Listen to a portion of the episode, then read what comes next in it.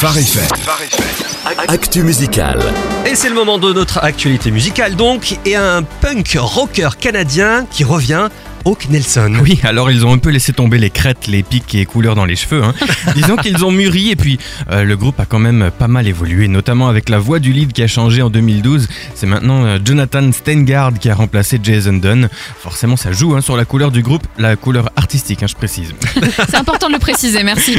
Alors le coup de cœur de la semaine vient de leur dernier album, c'est ça ? Oui, l'album s'appelle Miracle. On avait d'ailleurs découvert hein, le premier single du même nom en début d'année deux mille dix-huit.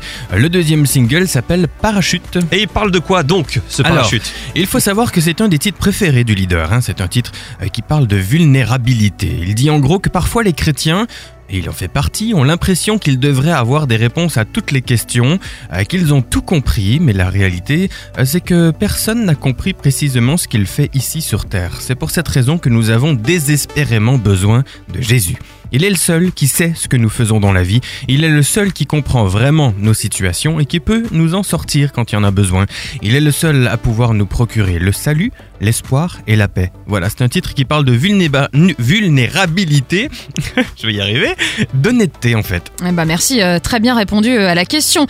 Allez, juste avant que tout le monde ne se mette en préparation pour le réveillon et pour Noël, euh, on aurait voulu que tu nous donnes quelques bons plans musicaux pour euh, qu'à, qu'à n'importe quel moment de la soirée, Jonathan, eh bien, on soit dans la bonne ambiance, celle qui va bien. Est-ce que c'est dans tes cordes ? Bah, on peut essayer. Hein. Si on a envie d'une ambiance de Noël en mode euh, grande voix, je dirais le nouvel album de C C. Winans euh, qui s'appelle It's Christmas with C C. Winans, par exemple, ou bien l'album Christmas de Mark Schultz aussi. C'est sorti cette année, ça devrait coller. Et si on est en mode pop louange ?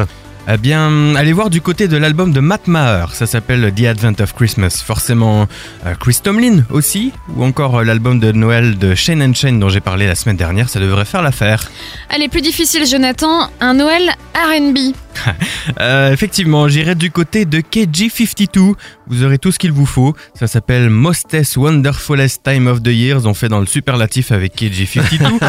Sinon, Peabod aussi avec son titre Neverending Christmas. Incollable vraiment ce Jonathan. Et si on veut un temps un peu plus festif, surprenant, alors il y a les incontournables de Toby Mac évidemment, l'album de For King and Country de Noël aussi, ou encore euh, les deux E P de Noël de Planet Shaker, vous allez pas être déçus. Allez, on termine par la playlist parfaite, l'ambiance parfaite pour Noël. Allez, je dirais, branchez-vous sur la web radio Phare F M Noël. Ah, bah oui. Bah oui, tout simplement. Ou bien vous mettez l'album de Lauren Degel, par exemple. Celui de Phil Wickham ou Greg Sebel peuvent faire l'affaire aussi. Eh bien, c'est le fan inconditionnel de Lauren Degel qui a parlé. On l'en sent bien. Et en même temps, c'est tellement beau. Merci Jonathan. Et puis, bon, bon réveillon Noël alors. Merci à vous aussi.